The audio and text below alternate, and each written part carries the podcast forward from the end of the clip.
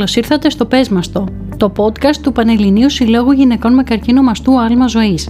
Σε αυτή τη σειρά podcast συζητάμε θέματα που αφορούν στον καρκίνο του μαστού, αναδεικνύοντας όλες τις πτυχές της ασθένειας, από την πρόληψη και τη διάγνωση μέχρι την ίαση και τη ζωή μετά τον καρκίνο του μαστού. Survivors, εθελόντρες του συλλόγου και επαγγελματίες υγείας μας απαντούν σε απλά αλλά και σύνθετα ερωτήματα που αφορούν στην ασθένεια. Στο σημερινό μας επεισόδιο θα μιλήσουμε για ένα ιδιαίτερο θέμα, για το πώς μπορούμε να μάθουμε να ζούμε στο εδώ και τώρα αξιοποιώντας το παρόν. Ολόνα και πιο συχνά έτσι ακούμε λέξεις ή φράσεις όπως αυτοεπίγνωση, ενσυνειδητότητα, ζήσε τη στιγμή και πιθανότατα να αναρωτιόμαστε τι σημαίνουν και πώς μπορούμε να βιώσουμε τα ωφέλη του να ζούμε και πιθανότατα να απολαμβάνουμε τις στιγμές μας. Για αυτό το τόσο ιδιαίτερο αλλά ταυτόχρονα πολύ σημαντικό θέμα έχουμε τη χαρά να έχουμε κοντά μας την αγαπητή κυρία Βάσο Αντωνίου η οποία είναι ψυχολόγος με μεταπτυχιακό τίτλο στην εργασιακή ψυχολογία και εκπαίδευση στη γνωσιακή συμπεριφορική ψυχοθεραπεία και στη διαλεκτική συμπεριφορική ψυχοθεραπεία.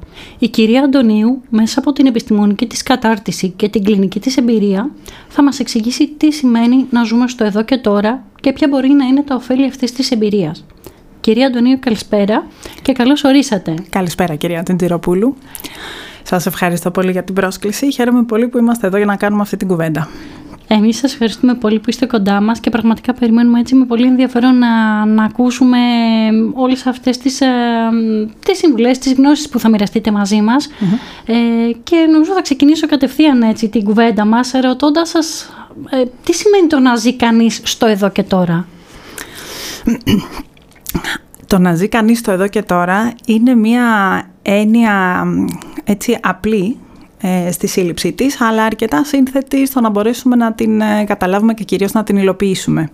Και αυτό όχι γιατί είναι κάτι δύσκολο, αλλά γιατί ο, ο εγκέφαλός μας είναι συνήθως προγραμματισμένος να σκέφτεται μπροστά ή να παρασύρεται από διάφορα συναισθήματα και καταστάσεις και αυτό τον αποτρέπει από το να μπορεί να ζει τη στιγμή, αυτό που λέμε, να ζει στο παρον ίσως ε, στο να καταλάβουμε τι σημαίνει το να ζει κανείς το εδώ και τώρα, να μπορούμε να, να το δώσουμε με το αντίθετο παράδειγμα, το τι σημαίνει να μην ζει κανείς το εδώ και τώρα.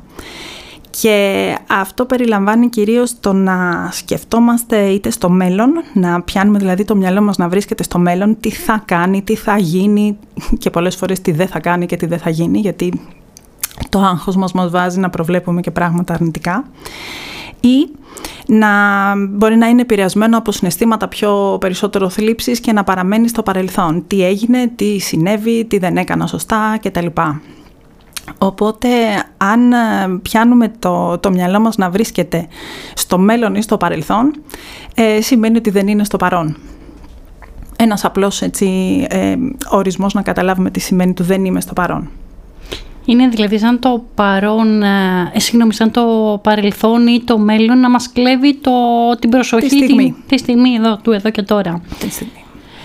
Πώς μπορεί κανείς όμως να, να εστιάζει στο εδώ και τώρα; Λοιπόν, για να μπορεί κανείς να εστιάζει στο εδώ και τώρα, χρειάζεται να έχει τη δεξιότητα αυτή. Θέλω δηλαδή να, για να μπορέσει να γίνει λίγο πιο κατανοητό, να το δούμε λίγο το να μπορώ να εστιάζω στη, στη στιγμή, να το δούμε σαν μια δεξιότητα ε, την οποία ο άνθρωπος ε, γεννιέται με την ικανότητα να την αναπτύξει, αλλά αν δεν μπει στη διαδικασία να την αναπτύξει, πιθανό να μην το καταφέρνει. Οπότε να παρασύρεται περισσότερο στο να, ζει, να μην ζει τη στιγμή και να βρίσκεται το μυαλό του λίγο πιο ο νους, λίγο πιο ανεξέλεγκτος σε σκέψεις. Η δεξιότητα του να, το να μπορούμε να εστιάζουμε στο εδώ και τώρα είναι όπως οποιαδήποτε άλλη δεξιότητα. Ότι μπορεί να κάνουμε, ας πούμε, στο να μάθουμε ένα μουσικό όργανο ή να μάθουμε να οδηγούμε.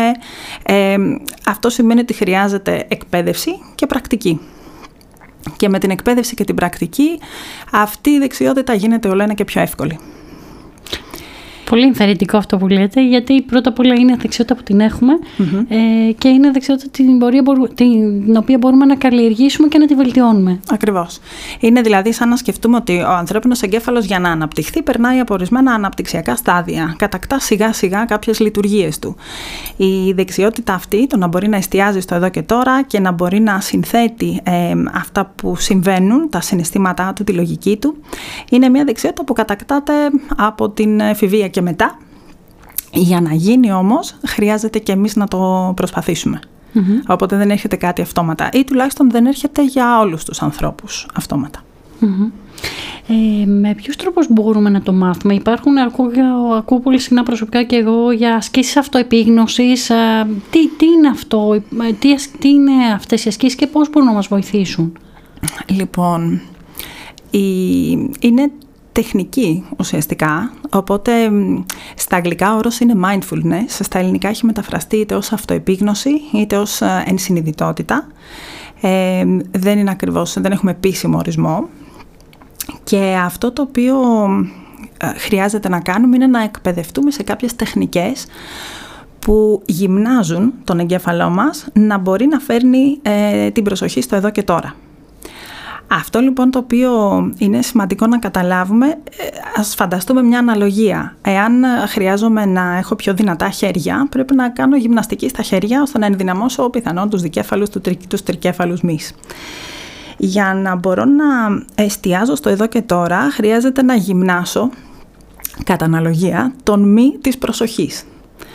Η, η προσοχή είναι μια γνωστική λειτουργία του εγκεφάλου μας, η οποία έχει μια αυτονομία, δηλαδή φεύγει, την, ε, την έλκουν καταστάσεις και γεγονότα και αυτό είναι πάρα πολύ σημαντικό γιατί έχει ε, σημασία για την επιβίωσή μας.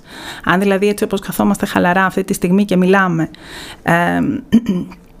υπάρξει κάποιο ερέθισμα ας πούμε, που σηματοδοτεί ότι υπάρχει φωτιά, η προσοχή θα φύγει από το παρόν, θα, φύγει, θα, θα, θα εστιαστεί αλλού και αυτό είναι πολύ σημαντικό γιατί θα πρέπει να ανταποκριθούμε σε αυτό το ερέθισμα. Οπότε ε, δεν μπορούμε να έχουμε μονίμως την προσοχή μας εστιασμένη σε κάτι, είναι σημαντικό το ότι φεύγει από μόνη της, αλλά είναι σημαντικό επίσης το να μπορούμε να την γυμνάσουμε ώστε να επανέρχεται. Άρα λοιπόν όλες οι ασκήσεις της αυτοεπίγνωσης στηρίζονται στην επαναφορά της προσοχής. Γι' αυτό λοιπόν και κάνει νόημα σύμφωνα με τον ορισμό της αυτοεπίγνωσης, όπου, ο οποίος σύμφωνα με τον John Kabat-Zinn είναι το να μπορώ να εστιάζω στο εδώ και τώρα, συνειδητά, επί τούτου δηλαδή, χωρίς να κρίνω το παρόν. Και νομίζω ότι έτσι όπως το αναφέρατε, ε, φαίνεται ότι αυτή η εξάσκηση της προσοχής του να μπορεί να επιστρέφει στο εδώ και τώρα είναι πολύ βοηθητική γιατί όταν ας πούμε, το ερέθισμα που μπορεί να μας τραβήξει την προσοχή είναι φωτιά, άρα είναι πραγματικός κίνδυνος, χρειάζεται να φύγει η προσοχή μας για να προσέξουμε αυτό που χρειάζεται. Ακριβώς. Όταν ο κίνδυνος είναι π.χ. αγωνιώδης σκέψης για κάτι που δεν έχουμε δεδομένα ότι ισχύει, είναι πιο πολύ ο φόβος μας για κάτι ε, και μπορεί να μας πάρει την προσοχή και να χάσουμε το εδώ και τώρα ε, ή το άγχος για κάτι που μπορεί να ανησυχούμε για το πώς θα εξελιχθεί. Ε, ε, τότε αυτή η εκγύμναση της προσοχής μας του να επιστρέφει στο, στο εδώ και τώρα είναι πάρα πολύ χρήσιμη. Είναι ακριβώς πολύ χρήσιμη γιατί μας δίνει ουσιαστικά τον πραγματικό έλεγχο του νου. Δηλαδή είναι εκεί που μπορούμε να κάνουμε κουμάντο εμείς στο μυαλό μας αντί να μας κάνει αυτό. Ε, μια, έτσι, ένα χρήσιμο παράδειγμα ως προς το να καταλάβουμε την έννοια του να ζούμε στο εδώ και τώρα ε, κάτι που με έχει βοηθήσει εμένα δηλαδή είναι το εξής. Α φανταστούμε τον εαυτό μας ε, μετά από μια δύσκολη μέρα να καθόμαστε στον ε, καναπέ κάνοντας κάτι χαλαρωτικό. Και εκεί που καθόμαστε στον καναπέ αρχίζουν τα χέρια μας να κουνιούνται ανεξέλεγκτα. Ποια θα ήταν η πρώτη αντίδραση; Ε, κάπως δεν θα μας ευνηδίαζε όλο αυτό. Δεν θα έλεγαμε κάτι τρέχει, κάτι συμβαίνει, πρέπει να το κοιτάξω. Ε, πιθανότατα να, να, να, να αναζητούσαμε βοήθεια, ε, κάποιος ειδικός να μας πει τι, τι συμβαίνει, γιατί συμβαίνει όλο αυτό και τι να κάνουμε ώστε να μπορούν τα χέρια μας να μην κινούνται ανεξέλεγκτα. Κατά αντιστοιχεία, αν μετά από μια δύσκολη μέρα καθόμαστε στον καναπέ να κάνουμε κάτι χαλαρωτικό και εκεί που καθόμαστε το μυαλό μας αρχίζει και φεύγει Αντί δηλαδή να εστιάσουμε στο ότι π.χ. διαβάζω ένα βιβλίο ή βλέπω την αγαπημένη μου σειρά ή μιλάω με, το, με, με κάποιον αγαπημένο μου και πηγαίνει στο τι έχει γίνει και τι δεν θα έπρεπε να έχει γίνει και γιατί τα πράγματα να είναι έτσι και γιατί να περνάω όλα αυτά που περνάω ή τι μου είπανε το πρωί στο γραφείο ή αντίστοιχα φεύγει μπροστά, μπροστά. Τι θα γίνει, τι δεν θα γίνει, τι δεν θα προλάβω. Ε, και κινείται ουσιαστικά αλεξέλεγκτα σε αυτές τις περιπτώσεις συνήθως παρασυρώμαστε από τις ε, σκέψεις αυτές και πηγαίνουμε μαζί τους. Και αντίστοιχα δημιουργείται συναισθήματα τα οποία μας βάζουν να είμαστε ή μπρος ή πισω Οι ασκήσεις λοιπόν της αυτοεπίγνωσης βοηθάνε στο να μπορούμε να επαναφέρουμε την προσοχή και να ζούμε σε αυτό που κάνουμε τη στιγμη Ε, στο σημείο αυτό θα ήθελα μια διευκρίνηση γιατί είπαμε πριν τι δεν είναι το να, ε, η αυτοεπίγνωση. Ε, η αυτοεπίγνωση δεν συνεπάγεται χαλάρωση. Και αυτό είναι κάτι το οποίο θα ήταν καλό να διευκρινίσουμε γιατί το να μπορώ να ζω τη στιγμή σημαίνει ότι χρειάζεται να μπορώ να υποδέχομαι αυτό που συμβαίνει στη στιγμή και να ανταποκρίνομαι σε αυτό που συμβαίνει Ακόμη και αν είναι κάτι δύσκολο που μπορεί να έρθει. Ακριβώς. Γιατί στη ζωή μας είμαστε σε μια μόνιμη αλληλεπίδραση με το περιβάλλον μας, έχουμε συνεχώς ερεθίσματα και τα ερεθίσματα αυτά πολλές φορές μπορεί να είναι αρνητικά, να το πω έτσι, απειλητικά, Μπορεί κάποιος να μας προσβάλλει ώστε έτσι και θα θυμώσουμε, μπορεί να χάσουμε κάτι ή κάποιον και άρα θα στεναχωρηθούμε. Τα συναισθήματά μας δηλαδή έρχονται ως ανταπόκριση σε αυτά που συμβαίνουν. Ναι, ή μπορεί να περιμένουμε για παράδειγμα ένα αποτέλεσμα εξετάσεων και αυτό να μας βάζει σε μια κατάσταση αγωνίας όσο είμαστε στην αναμονή. Ακριβώς. Οπότε ε, αυτό θα ήθελα να διευκρινίσουμε ότι είναι μια φυσιολογική λειτουργία του, του, του οργανισμού μας. Το να ανταποκρινόμαστε συναισθηματικά στα πράγματα που συμβαινουν Ε, το να γνωρίζω και να, να είμαι ενήμερος, ενήμερη ότι αυτό μου συμβαίνει είναι η αυτοεπίγνωση. Μπορεί να επιφέρει δευτερογενώς έτσι, μια χαλάρωση γιατί μειώνει την, ε, τον ερεθισμό της αμυγδαλής, μειώνει την ε, πυροδότηση των συναισθημάτων. Όμως ε, το συνέστημα που βιώνουμε την εκάστοτε στιγμή έχει χρησιμότητα. Αν δηλαδή ε, πάρω μια διάγνωση, διάγνωση καρκίνου, το συνέστημά μου θα, ε, ο οργανισμός μου θα πυροδοτήσει άγχος, τουλάχιστον. Αυτό είναι ένα σωστό συνέστημα, γιατί το άγχος είναι αυτό το οποίο θα με κινητοποιήσει να μπορέσω να αναλάβω την σωστή δράση ε, για τη διάγνωσή μου. Ε, το να μπορώ να το καταλάβω χωρίς να το αποθώ, να το καταπιέζω, στο ότι δεν μην αγχώνεσαι, να μην αγχώνομαι ή να μην, να μην νιώθω δυσφορικά, ε, με βγάζει από τη στιγμή και με βγάζει και από τη χρησιμότητα του ίδιου του συναισθηματος Και νομίζω ότι έτσι όπως το περιγράφετε είναι ε, γιατί αυτό που μπορεί να συμβαίνει εκείνη τη στιγμή μπορεί να ταιριάζει το συνέστημα που έχω με τα δεδομένα που έχω εκείνη τη στιγμή. Ακριβώς. Ε, οπότε το να το αναγνωρίσω και να το συνδέσω με μια αιτία για την οποία συμβαίνει, mm-hmm. μάλλον οδηγεί σε αυτό έτσι όπως το αντιλαμβάνομαι, όπως το περιγράφετε, του να ρίξει την ένταση. Ρίχνει την ένταση. Ε, μάλλον να το πούμε πιο, την κάνει πιο αναλογη Έτσι. Ε, να διευκρινίσουμε φυσικά ότι εδώ αυτό έχει να κάνει και με τις εξατομικευμένες ανάγκες του κάθε ανθρώπου, την προδιάθεσή του, το πώς βιωνει τα συναισθήματά του. Η βασική αρχή όμως είναι αυτή, ότι με κάνει να είμαι, πολύ, να είμαι ενήμερος για το τι μου συμβαίνει, τα συναισθήματά μου να έχουν μια αναλογία ως προς την, τα γεγονότα και να μπορώ να ανταποκριθώ σε αυτά έτσι όπως δεν γίνεται να μην βιώσω ανησυχία ή άγχος, αν έχω μια διάγνωση, αν περιμένω εξετάσεις ή αν ε, γενικότερα υπάρχει μια απειλή στο μέλλον όσον αφορά την υγεία μου ή την ποιότητα ζωής μου. Ε, βοηθάει πάρα πολύ αυτό που λέτε, γιατί πολλές φορές ε, τουλάχιστον στο έλλειμμα ζωής ε, μας μιλούν και ε, γυναίκες που έχουν διαγνωστεί με καρκινό του μαστού και αναφέρουν ε, το εξής ότι μου είπαν ότι πρέπει να έχω καλή ψυχολογία, διαφορετικά μπορεί να ξανανοσήσω. Και Ωραία. εκτός ότι έχουν να διαχειριστούν το, το άγχος, το φόβο που δημιουργεί η διάγνωση, έχουν και μια έντονη αγωνία και ενδεχομένως και ενοχή για το μη τυχόν. Ο mm. τρόπος που λειτουργούν το γεγονός ότι νιώθουν άγχος και φόβο για την διάγνωση, ε, τους προκαλεί, ότι μπορεί να τους προκαλέσει και μια επικινδυνότητα και θα φταίνουν εκείνες γι' αυτό. Ακριβώς και αυτός είναι ένας φαύλος κύκλος από τον οποίο χρειάζεται κανείς να βγει ε, γιατί υπάρχει ένας μύθος γύρω από το τι σημαίνει καλή ψυχολογία. Mm.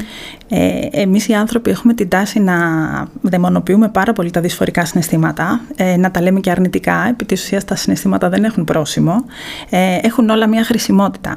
Οπότε το να νιώθουμε άγχος, ε, το να νιώθουμε στενοχώρια, ενοχή, ντροπή, όλα τα συναισθήματα ε, υπάρχουν εκεί για κάποιο λόγο.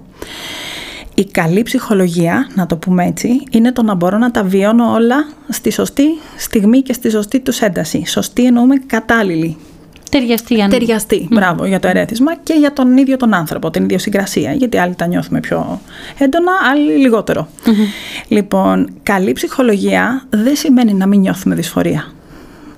Οπότε όταν προσπαθώ όταν, μάλλον όταν έχω μια διάγνωση ή βιώνω άγχος ή βιώνω άγχος πάρα πολύ έντονο και βιώνω και στενοχώρια που είναι πάρα πολύ σημαντικό ή θυμό ή ενοχή, το να μην τα νιώθω συμβάλλει σε κακή ψυχολογία, όχι καλή. Άρα λοιπόν να, χρειάζεται λίγο να ξεφύγουμε από το μύθο του να μην αγχωνόμαστε, να μην στεναχωριόμαστε, έλα δεν τρέχει τίποτα, είσαι δυνατή, θα τα καταφέρεις κτλ. Χρειαζόμαστε το χώρο μας να μπορούμε να νιώσουμε τα συναισθήματά μας όλα, σε όλο το εύρος. Στην, ε, στην ε, κατάλληλη αναλογία και σε αυτή που ταιριάζει τη στιγμή. Ναι. Ε, πώς μπορεί κανείς να εκπαιδευτεί στο να ζει το εδώ και τώρα;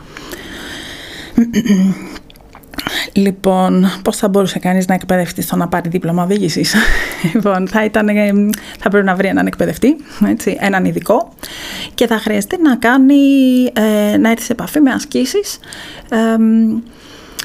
και μάλιστα με ασκήσεις που να είναι και κατάλληλες για τον ίδιο. Δηλαδή δεν μας ταιριάζουν όλα σε ολους Ε, το, το mindfulness έχει, συγγνώμη, αυτοεπίγνωση, να το λέμε στα ελληνικά, έχει μια, ένα τεράστιο εύρος ε, ε, τρόπων πρακτικής ε, και χρειάζεται κανείς να δώσει χώρο και χρόνο και να το κάνει συστηματικά.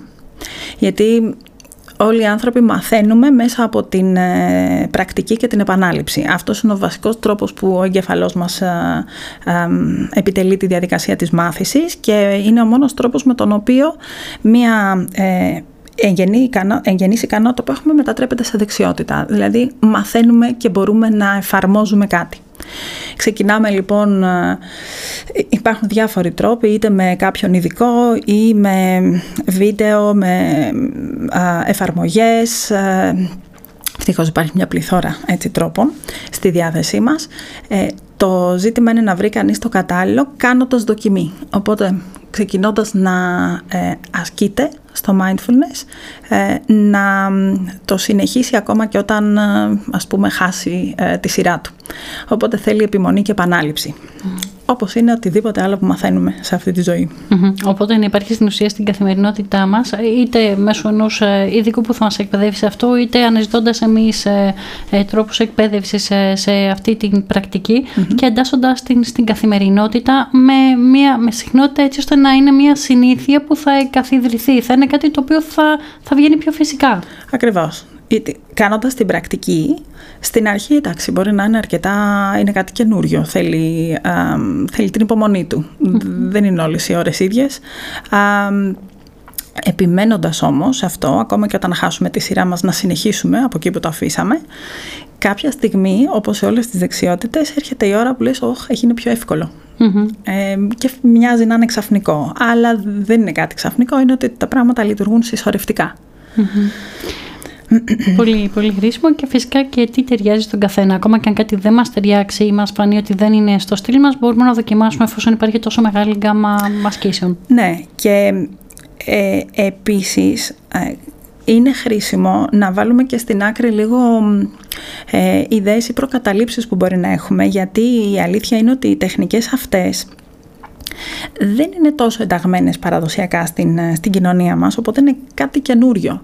Και χρειάζεται και γνώση γύρω από αυτό, γιατί να ξέρουμε ότι δεν έρχονται σε αντίφαση με οτιδήποτε άλλο ε, νοοτροπία ή πιστεύω ή πεπιθήσεις ε, έχει ο κάθε άνθρωπος.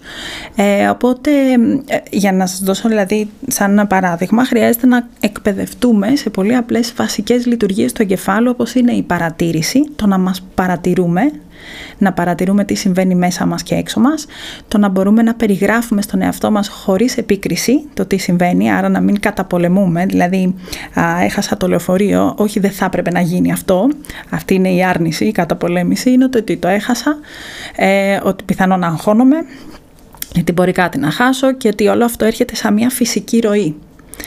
Αυτό σημαίνει είμαι ενήμερος για το, το τι μου συμβαίνει μέσα μου. Και Επίσης έτσι, ε, τεχνικές όπως είναι το να εστιάζουμε σε ένα πράγμα τη φορά, να γίνεται χωρίς επίκριση και αποτελεσματικά. Είναι πράγματα δηλαδή τα οποία ε, δεν, δεν ξεφεύγουν από κάτι, δεν έρχονται σε αντίφαση με κάτι. Εκπαιδεύουμε το μυαλό μας να σκέφτεται πιο λειτουργικά, πιο αποτελεσματικά. Πιο αποτελεσματικά, έτσι, mm. έτσι ακούγοντάς σας. Ε, νομίζω γιατί π.χ. το να χάσει το λεωφορείο κάτι και σε ποιον δεν έχει συμβεί, ας πούμε, είναι πολύ αγχωτικό και όντως εκείνη τη στιγμή θα παρατηρήσω το ότι το έχασα με αγχώνει. Απλά το να μην κορυφώσω και να μείνω στο εδώ και τώρα σε αυτό που συμβαίνει το γεγονός μπορεί να με βοηθήσει να λειτουργήσω πιο αποτελεσματικά. Έτσι. Τι επιλογές έχω π.χ. Έτσι.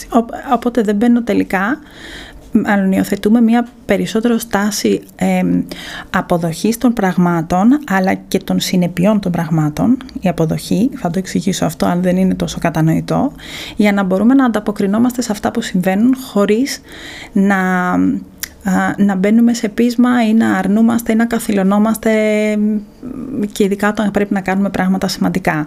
Αυτό έχει εφαρμογή ας πούμε στην ε, πορεία μιας ε, ε, θεραπείας όπου σίγουρα θα υπάρχουν απο, απογοητεύσεις ή πιθανόν να υπάρχουν απογοητεύσεις και όταν κάποιος ε, παραμένει στο ότι okay, δεν κάνω τίποτα, δεν θα έπρεπε να είναι έτσι ή δεν θα έπρεπε να έχω αυτό το αποτέλεσμα ε, δυσκολεύεται να μπει στη διαδικασία του να κάνει κάτι για τη θεραπεία. Στις δύσκολες περιόδους όπως η διάγνωση του καρκίνου του μαστού μιας και αναφερθήκατε και σε κομμάτι θεραπείων πώς μπορεί να βοηθήσει το να ζει κανείς στο εδώ και τώρα; Το να ζει κανείς στο εδώ και τώρα σημαίνει ότι μπορεί να, ε, να υποδεχτεί τα πράγματα που συμβαίνουν, τη διάγνωση δηλαδή ε, και ό,τι επακολουθεί αυτής με τη, με τη σειρά που έρχονται ε, αποδεχόμενος και το, το, τη συνέπεια που έχουν πάνω του, δηλαδή το πώς νιώθει για αυτά τα οποία συμβαίνει και να ε, χωρίς να μπει σε διαδικασίες ε, άρνησης okay, ή να, να μην κάνει κάτι το οποίο είναι σημαντικό για την θεραπεία. Επίσης, επειδή μιλάμε για μία χρονική διάρκεια, δηλαδή από τη διάγνωση, την, ε, τις διαδικασίες, τη θεραπεία ε, και όλη αυτή την πορεία, δεν μπορεί να είναι όλα τα πράγματα αρνητικά. Οπότε ένας άνθρωπος ο οποίος ε, ε, μάλλον να μπορεί να βιώνει τη ζωή του όπως έρχεται και τις χαρές και τις λύπες και τις απογοητεύσεις και τα, τις, ε, τα, να το πω έτσι, τις απειλητικές ε, φάσεις ε, όπως έρχονται. Είναι δηλαδή μια έννοια το να μπορεί να ζει κανείς με την ροή χωρίς να χάνει ε, πιθανόν και θετικά πράγματα στη ζωή του σε αυτή την, ε, την πορεία. Το είπα λίγο μπερδεμένα. Είναι okay. νομίζω ότι έτσι όπως το περιγράφετε σημαίνει ότι έρχεται μια διάγνωση καρκίνου του μαστού η οποία σαφώς έχει και πολλά mm-hmm. δύσφορα συναισθήματα που θα προκαλέσει αλλά το γεγονός ότι έρχεται η διάγνωση δεν σημαίνει ότι σταματάει η ζωή ενός ανθρώπου. Μπορεί να παγώνει εκείνη τη στιγμή το, το άκουσμα και για κάποιο διάστημα να χρειάζεται χρόνος προσαρμογής. Όμως ε, τη στιγμή δεν σημαίνει ότι πάβει η ζωή να συνεχίζει. Η ζωή συνεχίζεται και χρειάζεται να συνεχίζεται συμπεριλαμβάνοντας το, το κομμάτι της διάγνωσης. Ακριβώς. Οπότε εδώ η ιδέα είναι το να μπορώ να νιώθω όπως αντιστοιχεί την ώρα που συμβαίνει αυτό ε, και όταν μπορώ να νιώθω το συνέστημά μου έτσι όπως είναι σε ε, ε, ανταπόκριση με αυτό που συμβαίνει, τότε μπορώ να καταλάβω ότι έχει αρχή, μέση και τέλος ε, και μετά μπορεί να ξαναπυροδοτηθεί εφόσον κάτι άλλο υπάρχει. Δηλαδή αν πρέπει να πάω να κάνω εξετάσεις ή να σκεφτώ το σχεδιασμό ή να επισκεφτώ το γιατρό ή να, ε, να κάνω όλα αυτά τα οποία πρέπει να κάνω, τα οποία πολλές φορές μπορεί να είναι και πάρα πολύ ε, αγχωτικά ή επώδυνα. Οπότε εδώ η ιδέα είναι το να μπορώ να, να το ζω και να ζω το όσο διαρκεί στο παρόν, χωρίς να κατακλείζει όλο το μέλλον, χωρίς να κατακλείζει όλο το χρόνο, όλη την πορεία. Και ταυτόχρονα να μπορώ να λειτουργώ και έξω από αυτό. Πολύ σημαντικό αυτό που λέτε, γιατί για παράδειγμα στο έλλειμμα ζωής μας λένε πολύ συχνά γυναίκες που μπορούν να ξεκινήσουν τη χημειοθεραπεία τους ε, ή κάποια μορφή θεραπείας που έχει έτσι ένα πιο μακρύ πλάνο, ότι αυτό θα είναι π.χ. για χ μήνες, θα είναι τέσσερις μήνες, θα είναι πέντε μήνες.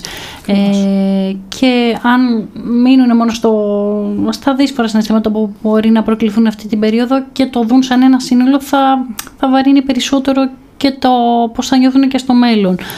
Το να το σπάσουν ενδεχομένως σε πιο μικρά διαστήματα και π.χ. μέχρι την επόμενη θεραπεία ε, αυτό που τους λέμε είναι ότι έχετε κάποιο διάστημα στο οποίο δεν θα είναι όλο με θεραπεία, θα είναι και τα υπόλοιπα πράγματα που συνηθίζετε να κάνετε. που έχουν στην, ε, στη ζωή τους, στην καθημερινότητά τους. Εκεί ας πούμε κάποιες ε, χαρές, χαρές, να το πω έτσι με το αντίθετο ε, προσημο ε, μπορεί να χάνονται γιατί το μυαλό είναι ε, καθυλωμένο στην ιδέα της, της θεραπείας και τα συναισθήματα που προκαλεί αυτό. Οπότε εδώ είναι σαν να χρειάζεται να κάνουμε ε, περισσότερο, να δώσουμε έμφαση σε ασκήσεις αυτοεπίγνωσης της χαρας Γιατί στην προσπάθεια να μπορούμε να καταπολεμήσουμε τα δυσφορικά συναισθήματα, να μειώσουμε το άγχος μας, να το κάνουμε λίγο πιο λειτουργικό. Ε, ε, ξεχνάμε ότι χρειάζεται, αντί να μειώνουμε τα αρνητικά, να το πω έτσι, χρειάζεται να αυξήσουμε τα θετικά. Και εδώ το να ζω στο εδώ και τώρα και οι ασκήσεις της επίγνωσης βοηθάνε πάρα πολύ στο να μπορούμε να ε, και να βιώνουμε και να παρατείνουμε το θετικό Ε, βέβαια όλο αυτό θέλει την πρακτική του έτσι. Δεν είναι κάτι το οποίο γίνεται από τη μία μέρα στην άλλη. Νομίζω ότι το, το, το είπα, το θέσατε πολύ, ε, το θέσατε σαφέστατα ε, λίγο πιο πριν, οπότε χρειάζονται πρακτική, πρακτική, πρακτική να είναι στην καθημερινότητα ώστε να είναι κάτι το οποίο είναι ένα πολύτιμο εργαλείο το οποίο μπορώ να το έχω στη βαρέτρα μου και παντού στην ουσία. Ουσιαστικά ναι, για, για όλες τις, ε, ε, ισχύει για όλες τις καταστάσεις. Ε, να ρωτήσω, υπάρχουν περιπτώσεις που το να ζει κανείς το εδώ και τώρα μπορεί να γίνει επιβαρυντικό; Η αυθόρμητη απάντηση είναι όχι. Ε, δεν μπορώ να φανταστώ κάτι το οποίο να είναι επιβαρυντικό. Το μόνο, αν, ε, το μόνο που φαντάζομαι είναι αν εννοούμε το δεν θέλω να νιώθω το αρνητικό συνέστημα, οπότε αυτό να θεωρείται επιβαρυντικό. Ε, το οποίο βεβαίως μπορεί αντικειμενικά για έναν άνθρωπο που έχει πάρα πολύ έντονη πυροδότηση έτσι, στα συναισθήματά του να είναι όντως πολύ, πάρα πολύ δυσφορικό. Όμως το να ξέρω πόσο νιώθω το συνέστημά μου, το να έχω επίγνωση, ε, με βάζει στη διαδικασία να μπορώ να το ρυθμίσω καλύτερα από το να μην το ξέρω. Γιατί όταν δεν το ξέρω, με οδηγεί, μου κάνει κουμάντο και μπορεί να με, και, και, να με βάλει ας πούμε σε, στην παγίδα στο να κλιμακώνεται, στο να με παρασύρει μαζί του και να χάνω τη στιγμή. Α, δεν μπορώ να φανταστώ άλλη κατάσταση στην οποία να είναι επιβαρυντικό το να ζει κανείς το εδώ και τώρα. Οπότε η απάντηση είναι όχι. Αρκεί να το μπορούμε να κάνουμε σωστά την, ε, την τεχνική.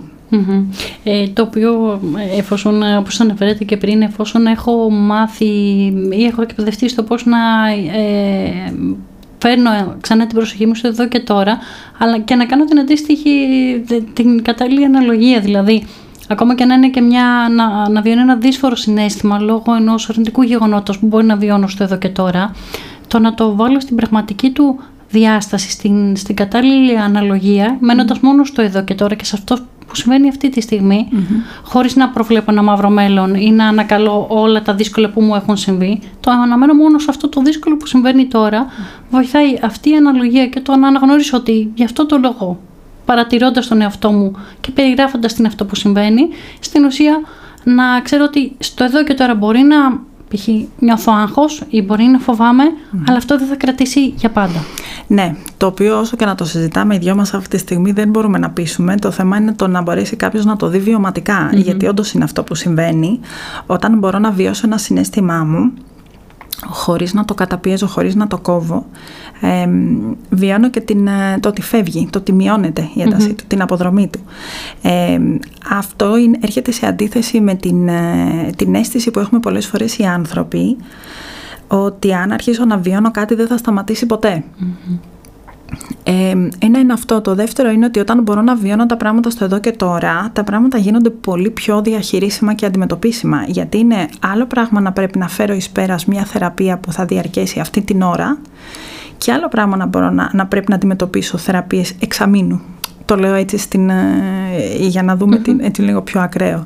Ε, δεν μπορώ να το αντιμετωπίσω. Φαίνεται βουνό στην είναι, ουσία. Μα είναι βουνό. Γιατί είναι αδύνατον να το αντιμετωπίσω. Ενώ αυτό που έχω να κάνω τώρα, στο επόμενο πεντάλεπτο ή στην επόμενη μία ώρα, είναι πολύ πιο διαχειρίσιμο. Είναι κάτι το οποίο μπορώ να το βάλω στις δυνάμεις μου. Μπορεί, οι ικανότητές μου ε, το, το αντέχουν αλλά για ένα μήνα μπροστά ή για πόσους μήνες μπροστά είναι αδύνατον, οπότε έχω, έχω λόγο να πανικοβάλλομαι. Απλά το ζήτημα είναι ότι δεν έχω όλο αυτό το πράγμα να το αντιμετωπίσω, έχω μόνο το παρόν. Αν το σκεφτούμε λοιπόν, η μόνη στιγμή που έχουμε να κάνουμε κάτι είναι το εδώ και τώρα. Δεν μπορούμε να κάνουμε κάτι άλλο στο μέλλον. Μπορούμε να προγραμματίζουμε και στις θεραπείες χρειάζεται να προγραμματίζουμε πράγματα, να έχουμε μπροστά μας και να τα σκεφτόμαστε, γιατί αυτό είναι λειτουργικό, αλλά δεν μπορούμε να τα εφαρμόσουμε πριν έρθουν. Οπότε και τώρα, ας πούμε, μπορούμε να προγραμματίζουμε τις διακοπές, αλλά δεν μπορούμε να τις κάνουμε πριν έρθουν. Δεν μπορούμε να λύσουμε προβλήματα πριν έρθουν ε, στη στιγμή. Και Αυτή είναι η ιδέα. Δεν έχουμε και όλα τα δεδομένα που θα ισχύουν σε εκείνη τη στιγμή. Μπορούμε να έχουμε μια γενική εικόνα. Αλλά... Επίσης, ακριβώς. Γιατί ανατρέπονται και όλε κάποια πράγματα. Κυρία Αντωνίου, χάρηκα πολύ, απόλαυσα πολύ την, ε, τη σημερινή μας συζήτηση. Ε, πραγματικά πήρα πολύ έτσι, χρήσιμες πληροφορίες και εγώ. Κάποια πράγματα μπορεί να τα έχω ξανακούσει, ε, αλλά ο τρόπος με τον οποίο τα μεταφέρατε νομίζω είναι πολύ, ήταν πολύ μεταδοτικός, οπότε μου μείναν πολύ ε, έτσι χρήσιμες πληροφορίες. Ε, σας ευχαριστούμε θερμά που ήσασταν κοντά μας σήμερα και για το όσα μοιραστήκατε μαζί μας. Και εγώ θέλω να σας ευχαριστήσω θερμά για αυτή την ευκαιρία ε, και γενικότερα για το πολύτιμο έργο έτσι, που επιτελείτε και ακόμα περισσότερο για την ευκαιρία να βάλω έτσι, την πινελιά και εγώ σε αυτό το πρόγραμμα ε, που κάνετε. Καλή συνέχεια και καλή επιτυχία. Ευχαριστώ πολύ. Ευχαριστώ πολύ. Αυτό ήταν το πες μας το για σήμερα. Ελπίζουμε να απολαύσατε και να βρήκατε χρήσιμη τη συζήτησή μας. Μπορείτε να κάνετε εγγραφή για να μην χάσετε τα επόμενα επεισόδια μας και να ακολουθήσετε το άλμα ζωής στα social media για να ενημερώνεστε για τα νέα και τις δράσεις του Συλλόγου. Το επεισόδιο υλοποιήθηκε με την ευγενική υποστήριξη των εταιριών AstraZeneca, Pfizer, Roche Diagnostics. Μέχρι το επόμενο επεισόδιο να είστε όλες και όλοι καλά.